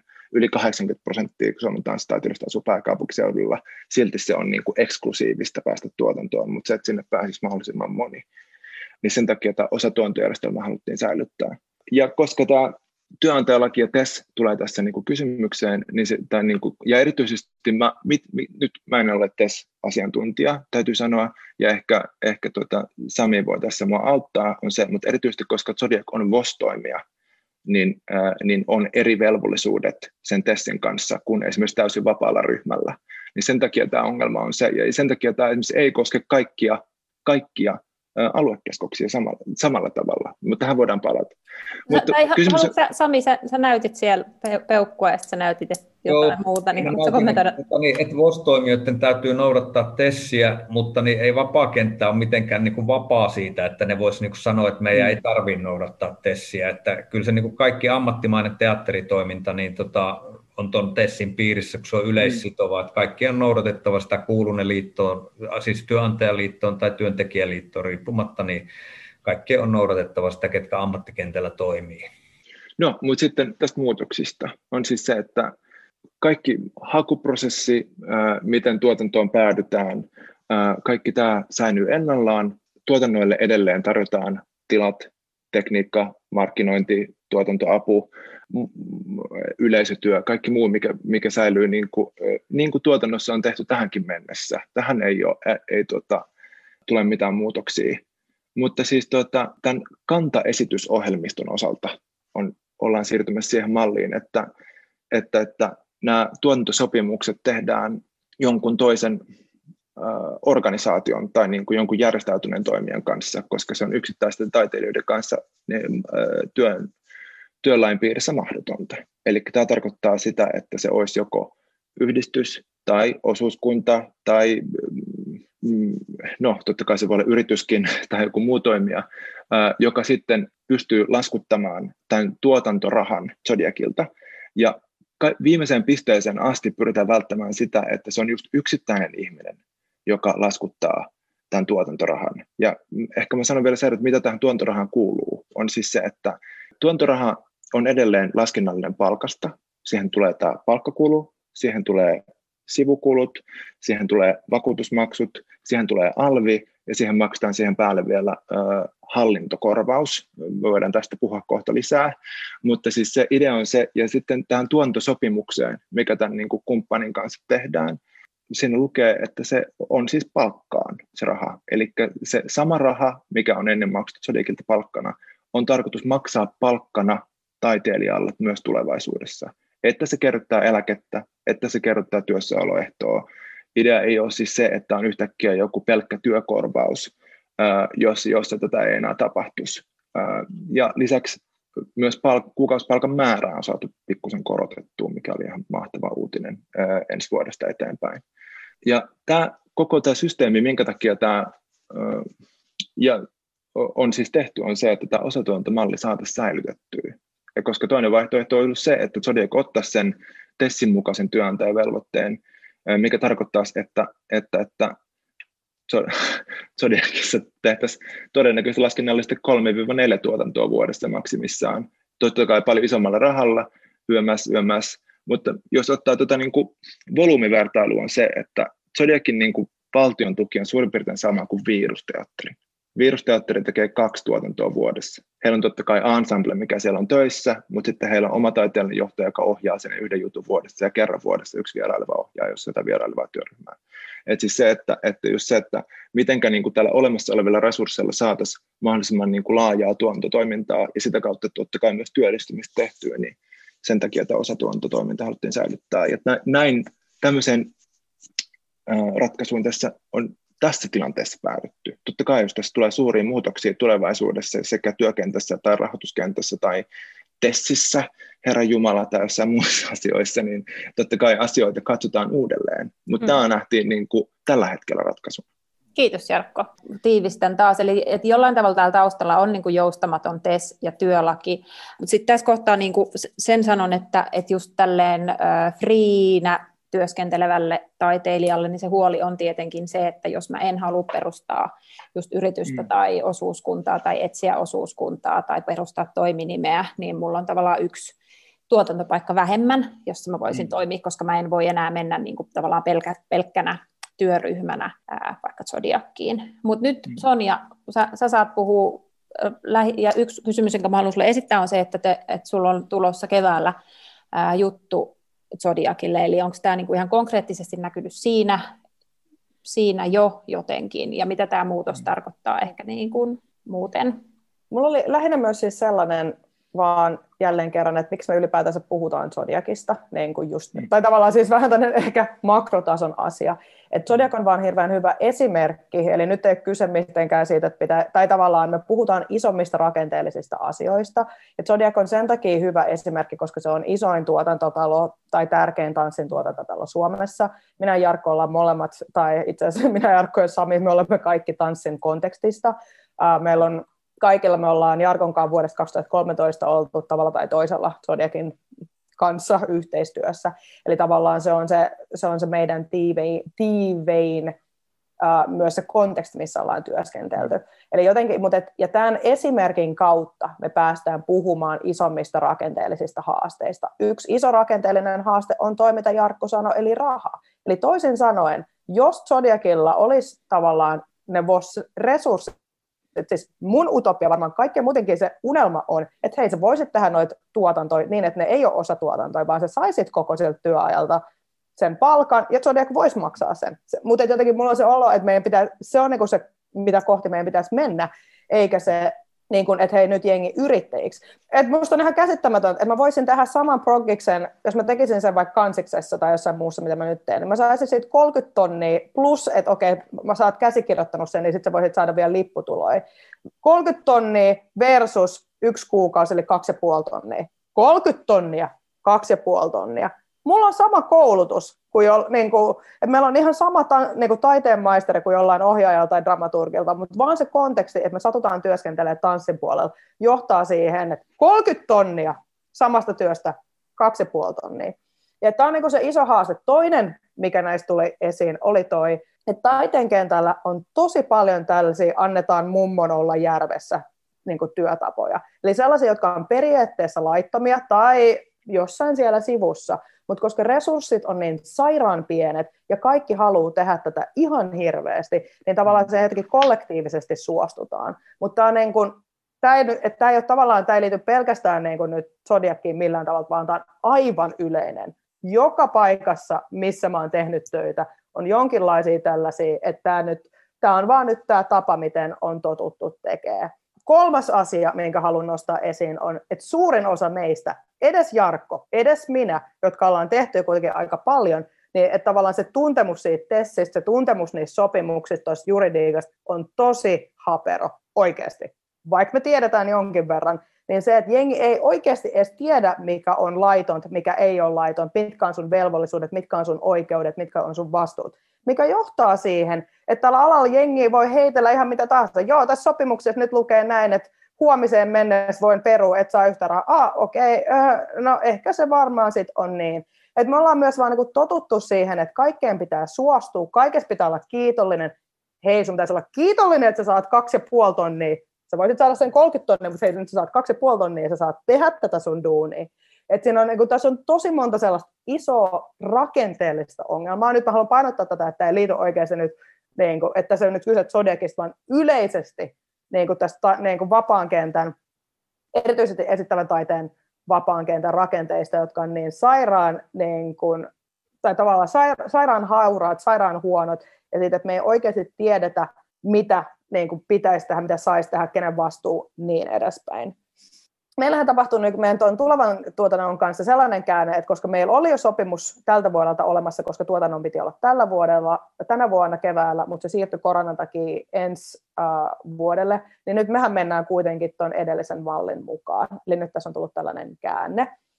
Mutta, ja sitten toinen asia, minkä haluan myös huomauttaa on, että koska minulla on kuitenkin taustaorganisaatio, meillä on olemassa oleva yhdistys, jota mä myös teen tosi paljon tätä toiminnanjohtajan duunia, eli ihan konkreettista, niin kuin, myös Jarkko tekee Bauhausissa kaikenlaista. Me tiedetään, miten helvetisti duuni on. Se on helvetisti duuni. Se ei ole kevyttä. Se ei ole, ei ole kevyt yrittäjyyttä, ei ole kevyt yhdistyks, yhdistyksen pyörittämistä. Se on oikeasti iso duuni sen takia musta tuntuu, että tästä on ihan hirveän tärkeä keskustella, koska myös mulla on kompetenssia. Mä voin tehdä sen, jos on pakko, mutta mä tiedän, koska Urbanapan kautta kohtaa niin paljon nuoria tekijöitä, että suurella osalla niin kuin, sä, sä et ole edes valmistunut tai sä oot vasta valmistunut tai sä tulet jostain toisesta kontekstista, jengillä ei ole kompetenssia, niillä ei ole, niillä ei ole osaamista, niillä ei ole aikaa, niillä ei ole tahtotilaa, niin kuin tehdä sitä niin kuin tuotannollista duunia. Ja mun huoli on oikeasti tavallaan siinä, että jos me halutaan taiteen kentästä moninainen, inklusiivinen, halutaan ihmisiä myös teakin ulkopuolelta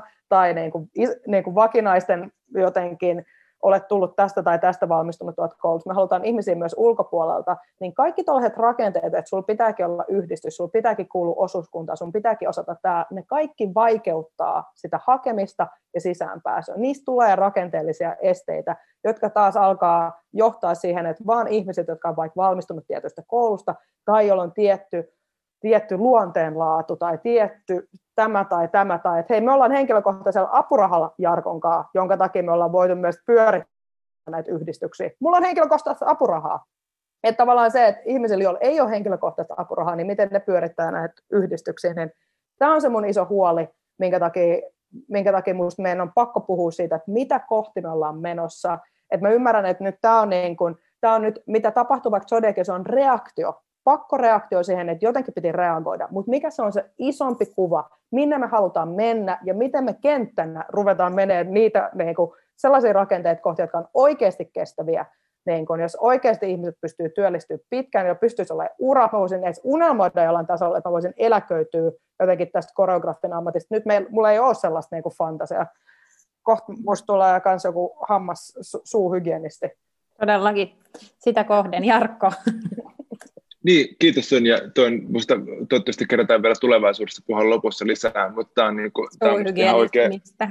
Su, suhygienistin tuota, unelmista, ei, mutta myös taiteen unelmista, koska tämä on minusta tosi hyvä per, niin kuin perspektiivin laitto. Ehkä tuohon vielä, koska mä tunnistan myös sen, että eihän siis just se, että, että pitää olla joku organisaatio, kenen kanssa sopimus tehdä, niin totta kai se ei, ei ole kaikille itsestäänselvyys. Se ei, se ei ole myöskään mikään sokea piste Zodiacissa, totta kai se ymmärretään. Ja sitä on myös sanottu se, että, että, että uh, kun hakee, niin ei tarvi olla mitään organisaatioita, vaan siinä vaiheessa, kun tehdään sopimusta tai kun ollaan lähempänä tekemässä sopimusta, niin sitten voidaan myös yhdessä selvittää erilaisia vaihtoehtoja.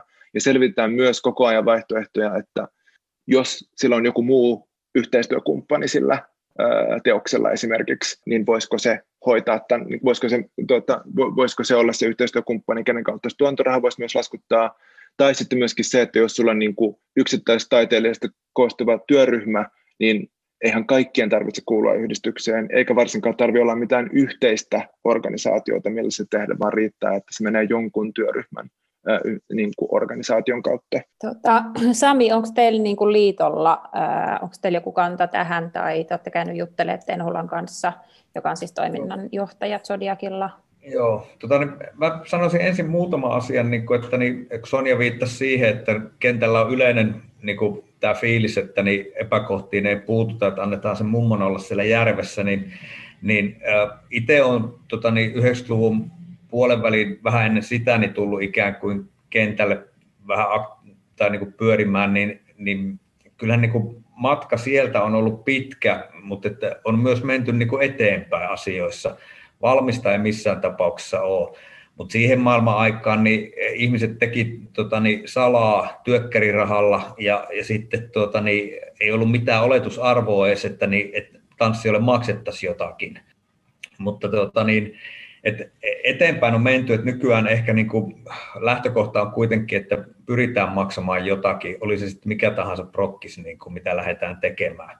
Sitten toinen, että Tessiä parjataan nyt kovasti, mutta Tesshän ei ole pelkästään se niin kuin ainut syy, että meillähän on eduskunnan säätämä työlainsäädäntö, johon pitäisi niin kuin pohjautua, jos ei ole Tessiä. Tessien, Tessien tarkoitushan on tehdä työehtoja alalle soveltuvammaksi niissä kohdin, mistä voi poiketa lainsäädännöstä. Joskus, jos mennään pelkän lainsäädännön mukaan, niin ollaan vielä enemmän suossa kuin mitä oltaisiin tota, niin, pelkän, tai siis jos tessiä vaan noudatettaisiin.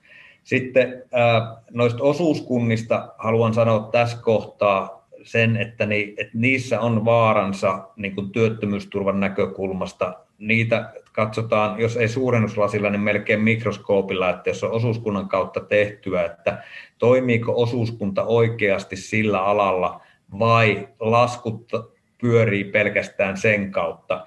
Ja se, mihin Jarkko sanoi tuossa, että mistä laskuttaa, niin heti tulee niin kuin piip, että niin laskuttaminen on heti työttömyysturvassa väärä sana. Ei voi laskuttaa. Silloin ei tule työsuhdetta, jolloin sitä ei hyväksytä myöskään työttömyys, työttömyysturvassa niin tota, työssäoloehtoon laskettavaksi työksi, että niin siellä on aika paljon vaaranpaikkoja. Sitten siihen, että mitä mieltä liitto on tästä asiasta, kun on käyty keskustelemassa, niin, niin emme suhtaudu asiaan mitenkään niin kuin kielteisesti, vaan ehkä enemmänkin, että tämä on yksi malli, jolla lähdetään toimimaan. Se meidän huoli on enemmän siinä, että niin, kun niin kuin Jarkkokin on useampaan otteeseen sanonut, että, niin, että Zodiac on tuotantotalo, ja, ja silloinhan se ei lähtökohtaisesti haluakaan ottaa työnantajan vastuita, vaan haluaa vain olla tuotantotalo, jossa tapahtuu asioita ja he antaa rahaa sitten jollekin taholle, joka sitten toteuttaa sen asian ja tulee esiintymään sinne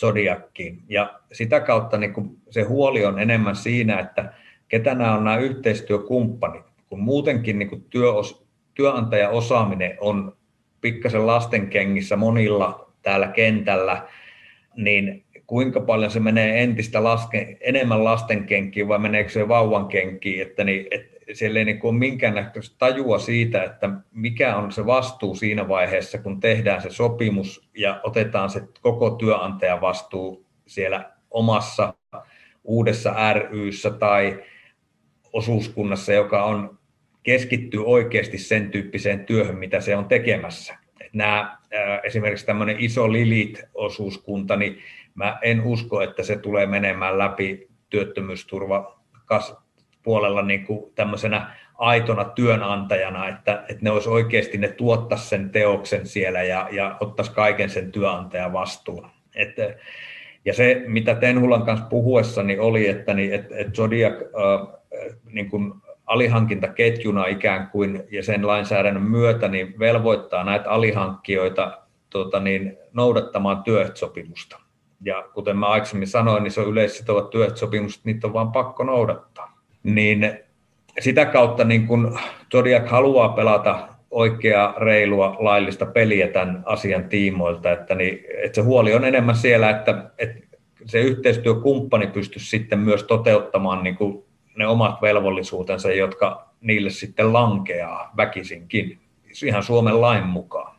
Niin, tämä on yksi asia, jota mä olen miettinyt, että onko tässä olemassa riski, että tavallaan ne samat ongelmat siirtyy nyt vaan jollain tavalla toiselle portaalle, mahdollisesti käsiin, joilla on vielä vähän vähemmän harteita tai resursseja ää, niistä. Sitten yksi, mitä, mitä on kysytty, on se, että saako VOS-rahaa laittaa, tai onko se, onko se niin kuin lain mukaan ihan oikein, että sitä laitetaan tämmöiseen ikään kuin ketjuttamiseen tai, tai tällaisiin rakenteisiin. Osaatko Sami siihen vastata? Tuohon mä en osaa vastata. Mä oon itsekin sitä kysynyt, että, että Zodiacille kävisi köpelösti vaan sen takia, että, tota, niin, että jos se muuttuu pelkäksi tuotantotaloksi, että niin voiko se edelleen saada sen saman vostuen, koska sitten jos se ei voiskaan saada, niin sitten tämä menisi ihan persilleen koko homma. Se, siihen osaa ministeriö vastata, tai sitten Jarkko, jos se on selvitetty jo aikaisemmin. Sitten kysyit jonkun toisen asian mutelauta. Va, niin, vaan sitä kysyin, että onko, tota, että onko semmoinen riski olemassa siihen. Sä kyllä vähän jo vastasit, Joo. että nämä tavallaan siirtyy, nämä samat ongelmat siirtyy kyllä, sinne osuuskuntiin. on siellä sitten seuraavalla tota, niin tasolla, missä se täytyy sitten toteuttaa. Ja sitten se, mikä niin kuin, tämä nyt on ehkä tämmöistä yleissivistävää niin kuin tähän suuntaan, niin missä kans välillä mennään harhaa, on se, että niin et silloin kun apurahatyöryhmä saa apurahan, niin nehän voi jakaa sen keskenään niin kuin ne haluaa ja tehdä mitä huvittaa. Mutta sitten jos yhdistys saa sen apurahan, niin se ei voi sitä maksaa kuin palkkoina. Se ei voi jakaa sitä enää apurahana edelleen. Ja tämä on myös semmoinen tieto, mikä useimmilta puuttuu, että siellä toimitaan väärin. Kiitos Sami. Jarkko, sulla oli joku asia vielä sanon vain nopeasti tuohon, että, että joo, kyllä se käsittääkseni asia on selvitetty, että ne on kuitenkin periaatteessa lähdeveroalaisia palkkoja, ne niin kuin laskutettavat asiat, että, että ja ne on niin kuin kohdistettu palkkaan myös siellä seuraavassa suhteessa, että kyllä tämän asian pitäisi olla tarkistettu. Yritetään puhua niistä haaveista vielä lopuksi. Saanko mä tähän yhteenvetoon vielä? Et, ja yksi tärkeä, tärkeä yhteenvedettävä asia on se, että sit kun se siirtyy enempää, eteenpäin se tuotantoduuni, niin siirtyykö se palkattomaksi duuniksi? Zodiacilla on henkilökuntaa, joka on palkka, palkallisesti tehnyt sitä työsopimuksia tai sopimuksia, mitä onkaan sopimuksia, maksanut töitä, eli palkanmaksua ja niin edespäin, nyt jos se siirtyy taiteilijalle, esimerkiksi sulle Olga, että jos teillä on, sulla onkin yhdistys, jota sä rupeat tekemään, niin kuka siitä sit maksaa siitä Niin, niin, mulla on sellainen käsitys, että nyt jos käytetään taas tätä Zodiakia esimerkkinä, että siihen on laskettu jonkinlainen hallintokulu kattamaan näitä, mutta onko kellään haju, että kuinka suuri se on? Ja, ja, ja, ja ehkä niin tätä mä haluaisin Sonja sulta kysyä, että mitä kaikkea se käytännössä tarkoittaa työmäärällisesti, mikä kaikki työ siinä lisääntyy, kun siirrytään tämmöiseen yhdistyksen kautta toimimiseen?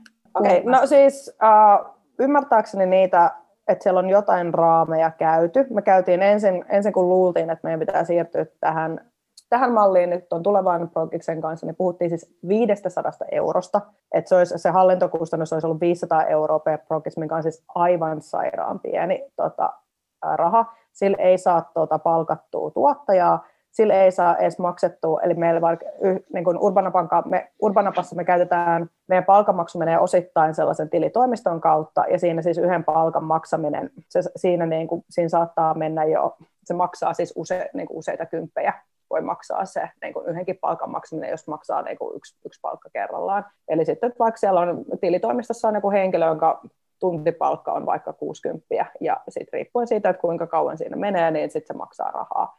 Eli sitten mä vaan nopeasti laskin tuossa, että sillä 500 eurolla, että jos mulla on 13 henkilöä, keille pitää maksaa palkat, eli me tarvitaan siis henkilötietolomake, verokortit, joku ei sitä lähetä, sitten pitäisi kirjoittaa kaikkien kanssa työsopimukset, ihmiset tarvitsevat palkkakuitit, ne pitää lähettää henkilökohtaisesti, sitten sä kirjoitat työtodistuksia ihmisille, se 500 ei kata edes sitä, että ne palkat menisivät sen tilitoimiston kautta. Tai, eli tavallaan et, ja tämä on mun mielestä haaste myös siinä, että mikä se on se alustan tehtävä. Tämä on myös itselle kysymys, koska mulla on myös, tai siis Urbanapa on myös alusta, että mikä on alustan tehtävä ja mitä se yrittää tehdä.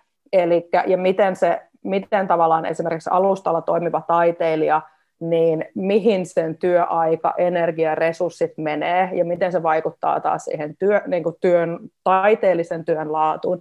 Nämä on kaikki sellaisia isoja kysymyksiä ja, mä, ja mulla on kokemusta, koska Urbanapa on ollut kymmenen vuotta, niin mä tiedän konkreettisesti, miten paljon aikaa. Mä teen sitä niin kuin öisin usein. Et sillä, että kun olen ollut seitsemän tuntia harjoituksessa, sitten mä tuun tekemään sitä, että pitää tehdä tämä Excel, pitää nämä henkilötietolomakkeet, tämä, tämä, tämä pitää vielä tehdä, niin mä ihan konkreettisesti tiedän, miten vaikeaa se on se yhdistäminen.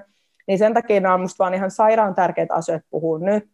Ja minkä takia sitten, tai tavallaan, että mikä on sitten se ihmisten virka, jotka jää tavallaan duuniin sopimuksille Zodiakiin, jotka on niitä tuottajia, jotka on tehnyt tavallaan ton duunin aikaisemmin, jos se työ siirtyy taiteilijoille.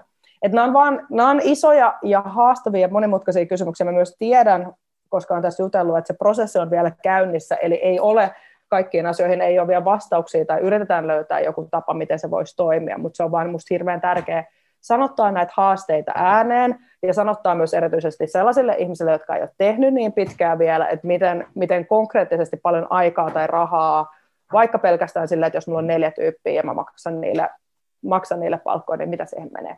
Yes. Joo, ja ehdottomasti mä, mä uskon, että me ollaan silleen tässä kaikki niin kuin ns. samalla puolella, tai että kaikilla on se tahtotila jollain tavalla viedä sitä kenttää ja viedä niitä rakenteita eteenpäin.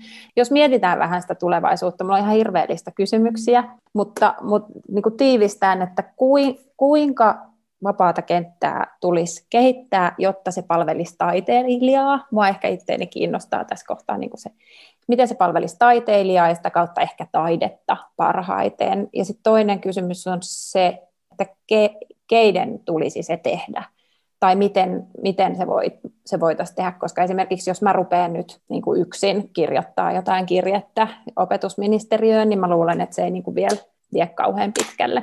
Eli niin miten ja, ja ketkä on, on mun kysymykset tässä kohtaa. Jarkko? Joo, ehkä no ainakin se, mitä sanoit, että yksin vai yhdessä, niin totta kai yhdessä. Että meillä on kuitenkin vapaa kenttä on tosi laaja, siellä on hyvin erilaisia toimijoita, mutta sitten se, että just, että mitkä on ne alustat, millä tulla yhteen, että näitä yhteisiä asioita voitaisiin viedä eteenpäin. Että, niin se, on, se, on, se on hyvä kysymys ja siinä otetaan ehdotuksia vastaan. Ää, esimerkiksi tämmöiset keskustelut on hyviä avauksia siihen suuntaan. Mutta joo, ehkä mä jatkaisin siihen, mihin Sonja, mitä Sonja aikaisemmin a, a, aloitti, on se, että musta siis alustoja tai platformeja tarvitaan lisää. Ensinnäkin ei riitä, että Zodiac saa lisärahoitusta, vaan se ei riitä, että meillä on yksi toimija Helsingin kaupungissa esimerkiksi, vaan se, että tarvittaisiin erilaisia alustoja, mitkä olisi hyvin rahoitettuja, että ne voisi ottaa enemmän sitä tuotantovastuuta sekä rahallisesti että muuten niistä tuotannoista, niin tuota, tuota, se olisi minusta niin yksi kehityssuunta, minkä haluaisin nähdä mutta se tarkoittaa just sitä, että se lisää rahaa menee sen rakenteisiin.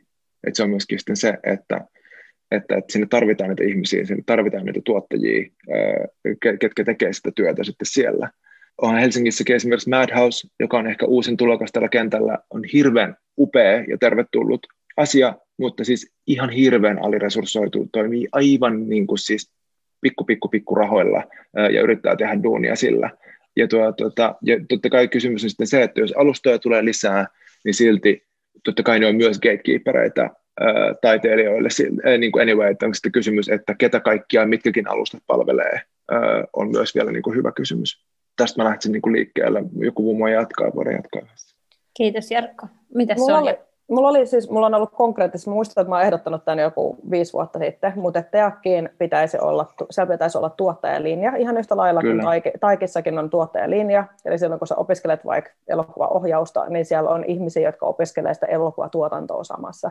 Eli me tarvitaan ihmisiä, mä tiedän, että on olemassa Tropoliaa ja ja muita tavallaan tuotantopaikkoja, mutta tanssi esimerkiksi tai teatteri on niin spesifejä, Että sitten ihmisillä pitää olla se niin kuin sama ymmärrys siitä sen taidelajin historiasta ja niin kuin työskentelytavoista, että, et voi, että on niin kuin vaikea päästä sellaisesta niin kuin yleisestä tuottajuudesta siihen, että sä olisit tosi hyvä vaikka tanssin tuottaja, ja joka on johtanut siihen, että aika moni tuot, tanssin tuottaja tulee itse siitä tanssista tavalla tai toisella.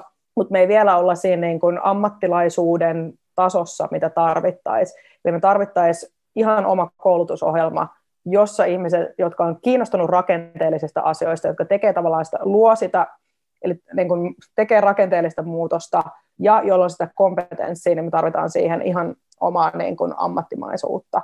Toinen hirveän tärkeä asia on jotenkin se, että ihmisten pitää ymmärtää just nämä, että on olemassa lakeja, jonka puitteissa toimitaan, ja kaikki nämä just tämä mitä Sami sanoi aikaisemmin, nämä työnantajavelvollisuudet. Ihan oikeasti silloin, kun me lähdettiin tekemään yhdistystä, ihan on jokainen asiakin kantapään kautta opittu, että kaikki toi, ei helvetti, nyt me maksettiin noin palkat väärin, nyt tää, tästä tuli sitä, tätä, tota. Se on, et onneksi, onneksi on ollut aikaa opetella, mutta se ei ole helppoa. Ja sitten erityisesti alalla, jossa että esimerkiksi tanssi, tanssijana kun toimii, niin ei ole niin se uran ajatus tuntuu niin kuin mahdottomalta tällä hetkellä. Mulla on ollut tosi monta omaa prokista, missä joku on loukkaantunut tai mä oon itse loukkaantunut. Mitä sitten tapahtuu? Kuka kantaa vastuun? Mä loukkaannut progiksessa, mä oon puoli vuotta työkyvytön. Mistä mä, niin kuin, mitä sitten tapahtuu? Niin kuin tosi kivuliaita, tosi tosi kivuliaita asioita, kun joku loukkaantuu, ei pääse tekemään, kuka kantaa sen vastuun missäkin kohtaa, miten se vakuutus ja kaikki nuo asiat toimii. Äh, ihan muutama asia. Mutta toi on, toi on sellainen tota, asia. Sitten kolmas asia on se, että koska, tai sä puhuit niistä vanhempainvapaista, ansiosidonnaisista, kaikista noista, eli mikä, että et kun tosi moni tekijä on tosi nuoria, niin silloin sä et jotenkin ehkä ajattele sitä, että ehkä jossain vaiheessa mä haluaisin saada perhettä ja sitten mä tarviin jotain vanhempainvapaata, tai ehkä jos, jossain vaiheessa mä haluan jäädä eläkkeelle, niin sitten mä tarviin ehkä jotain, että sitä pitää kertoa. Kun niitä asioita ei ajatella, niin sit, sit ne, niitä ei myöskään osata vaatia. Ja sitten tämä niin kun, rotaatio tässä alalla on tosi nopea. Eli jos katsoo vaikka meidän kollegoita, mä yritän katsoa niitä tyyppejä, jotka meidän, aikaa, meidän kanssa samaan aikaan opiskeli vaikka maisteritanssijoiksi, niin niistä aika moni on jo vaihtanut alaa. Ja nyt erityisesti tämän koronavuoden aikana mä tiedän, että todella moni on hakeutunut joihinkin toisiin opintoihin mikä johtaa tavallaan siihen, että aina kun sitä niin kuin, niin kuin tavallaan pääomaa, tietopääomaa syntyy, niin sitten jengi alkaa vaihtaa alaa, ja silloin sitä, että jengi, jotka on ollut pidempään alalla, jotka osaisi jo vaatia asioita, sitten kun ne niin kuin luovuttaa, niin sitten se aina niin kuin alkaa alusta.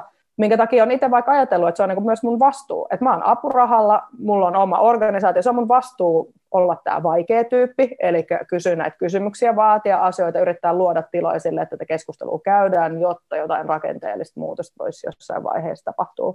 Ja sitten vielä on tuo lobbaamistuuni, että kuka sitä niin kuin, tekee, siis kulttuuripolitiikkahan on politiikkaa, eli se tarkoittaa sitä, että virkahenkilöiden kanssa pitää keskustella, poliitikkojen kanssa pitää keskustella. Kuka sitä duunia tekee?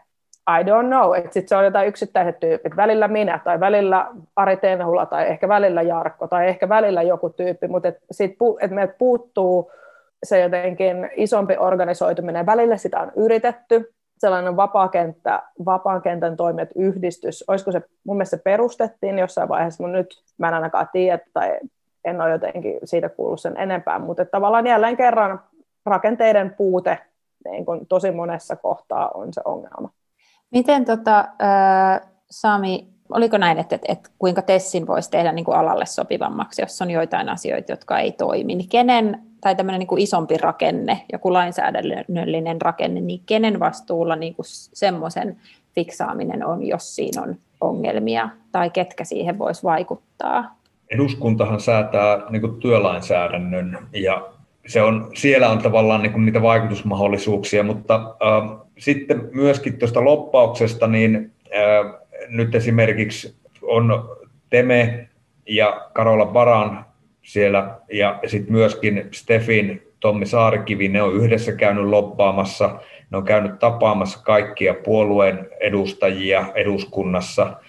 Vuosittain pyydetään valtiovarainministeriön sinne sivistysjaostoon niin, tota, niin, äh, kommentteja ja siellä aikoinaan esimerkiksi tanssin puolelta, niin tanssin tiedotuskeskus oli sinne aina kutsuttu. Olen itsekin siellä yhden kerran ollut väkisin tunkeuduin tiekkarin mukaan sinne ja, ja tota, niin, niin siellä pyritään sitten niin esittämään näitä asioita.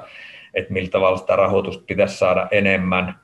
Sitten tuossa joku sanoi, että mitä pitäisi tehdä. No, on ollut yrityksiä esimerkiksi siitä, että ryhmät palkkaa yhteisen tuottajan, jolloin sitten, kun ei se ryhmä koko ajan tuota uutta teosta, niin, niin sitten se yksi tuottaja liikkuu niiden seassa, että muistelen, että, niin, että jos nyt nimiä käyttää, niin Satu Tujunen oli esimerkiksi Karttunen kollektiivin ja Tommi Kitin tuottajana yhtä aikaa, ja en muista, oliko vielä jopa Zoomin tuottajana siinä samalla. Et vielä tuosta, että TES ei ole aina se paha ja, ja työlainsäädäntö on siellä taustalla, että siellä ei voi ihan kaikkea niin kuin rakentaa ja, ja sitten työnantajan vastuussa niin sitten tämmöinen niin esimerkiksi työturvallisuus, johon Sonja viittasi näiden loukkaantumisien myötä, niin, niin sehän on myös erittäin tärkeä, että sekin, että jos nyt tämmöisiä uusia yhdistyksiä tulee, niin missä ne sitten harjoittelee, löytääkö ne semmoisia harjoittelutiloja, missä on niinku joustolattia vai hypätäänkö siellä kivikovalla betonilla? Ja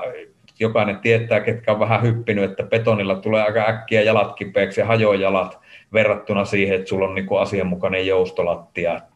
Tota, hei, nyt me ollaan puhuttu hirveän pitkään. Onko teillä jotain viimeisiä asioita, joita haluaisitte vielä sanoa? Muuta kuin ehkä, että ryhdytään kaikki hammashygienisteiksi. Mulla on yksi tärkeä asia, joka liittyy totta kai esimerkiksi Urbanapan toimintaan, koska pyrimme olemaan antirasistisia ja feministisiä, mutta se liittyy myös tähän Me Too-asiaan, se liittyy moninaisuusasiaan.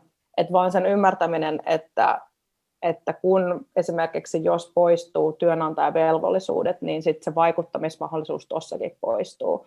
Eli me, ollaan niin puhuttu ja mietitty sitä, että miten tästä alasta voisi tehdä turvallisempaa tai inklusiivisempaa, tai että miten kaikenlaisiin häirintätapauksiin voidaan puuttua. Mutta konkreettisesti, jos työnantajavelvollisuudet päättyy tai ei ole enää työnantaja, niin silloin tuohon oikeasti on aika vähän niin kun, tapoja puuttua. Ja se myös tarkoittaa sitä, että jos olet niin kuin progiksessa vaikka mukana, ja nyt se onkin koreografi, joka tavallaan on se sun myös työnantaja, ei pelkästään työryhmän vetäjä, ja sitten siellä tapahtuukin jotain ahdistelua tai häirintää tai jotain muuta, niin sitten vielä kusisemmassa tilanteessa, koska sitten vaikka toki, toki niin kuin alusta voi ehdottaa jotain asioita, mutta sitten mitään konkreettisia lai, sitä lain tuomaa suojaa ei samalla tavalla sit siinä kohtaa ole. Ja tämä, tai tavallaan, että siinä on, tässä on niin kuin monenlaisia, että minua niin huolestuttaa se, että aina kun me tehdään jotain muutoksia, rakenteellisia muutoksia, siinä on siinä, niitä kerrannaisvaikutuksia syntyy. Ja kun me, jos me ei niin mietitä sitä, just, että miten tämä vaikuttaa siihen, että ketä tuonne uskaltaa hakea, onko se inklusiivisempi, onko se, kenellä on mahdollisuus, kenellä on sanastoa, kenellä on osaamista, kenellä on se yhdistys. Okei, sitten näillä tietyillä tyypeillä on se yhdistys. Mitä tapahtuu tämän Me Too tai nämä häirintätapaukset tai syrjintätapaukset, mitä niiden kanssa tapahtuu konkreettisesti. Okei, sitten se seuraava vaikutus, joka on tämä niin kuin vanhempainvapaa tai työttömyystuki tai ansiosidonnainen. Tässä on niin tosi monta sellaista kerrannaisvaikutusta, joka, niin kuin, josta toivoisi, että näistä kaikista asioista niin puhuttaisiin, saataisiin sitä asiantuntijaosaamista ja ymmärtämistä, koska esimerkiksi itsellä se on hirveän puutteellinen. Sen takia se on minusta upeaa, että Sami on täällä tänään, mutta että jotenkin, että se ei jää, että, nämä keskusta, että esimerkiksi tämä keskustelu ei nyt voi jäädä jotenkin tähän, että on me neljä tyyppiä, vaan että kuka on vastuussa esimerkiksi tämän keskustelun luomisesta. Onko se Zodiac, onko se niin kuin, liitto, onko se tiekkari, että kuka sitä niin kuin, rupeaa ylläpitämään, onko se TEAK, että kenen vastuu se on, että ihmisillä niin kun, että meillä jotenkin ymmärrys sekä niistä mahdollisuuksista, mutta niistä haasteista jotenkin kasvaa ja sitten me ruvetaan oikeasti toimimaan. Täytyy olla sitkeä ja pyrkiä viemään asioita eteenpäin. Aina kun on mahdollisuus repiä vaikka kansanedustajaa hihasta tai jotakin, joka päättää, niin aina kannattaa toitottaa ja puhua sitä semmoista tärkeää asiaa, minkä itse näkee tärkeäksi. Kiitos Sami. Tota, mä voin konkreettisesti haastaa meidät kaikki. Mä haastan, että Bauhaus tekee myös jonkun alustan, jonkun keskustelun. Me Urbanapassa mm. tehdään. Mä haastan myös, että liitto järjestää, ottaa kopin tuosta ja järjestää, on se sitten aamukahvi tai joku muu nyt ensi vuonna. Et jotenkin, että varsinkin tämän koronan jälkeen, niin tuntuu, että kaikki on tosi yksin. Et niin kun tää ei, esimerkiksi tämä ei tämä, että me järjestettiin tämä keskustelu, niin tämä ei valtavan kallista, kallista tule olemaankaan, vaikka kaikki saavat palkkaa.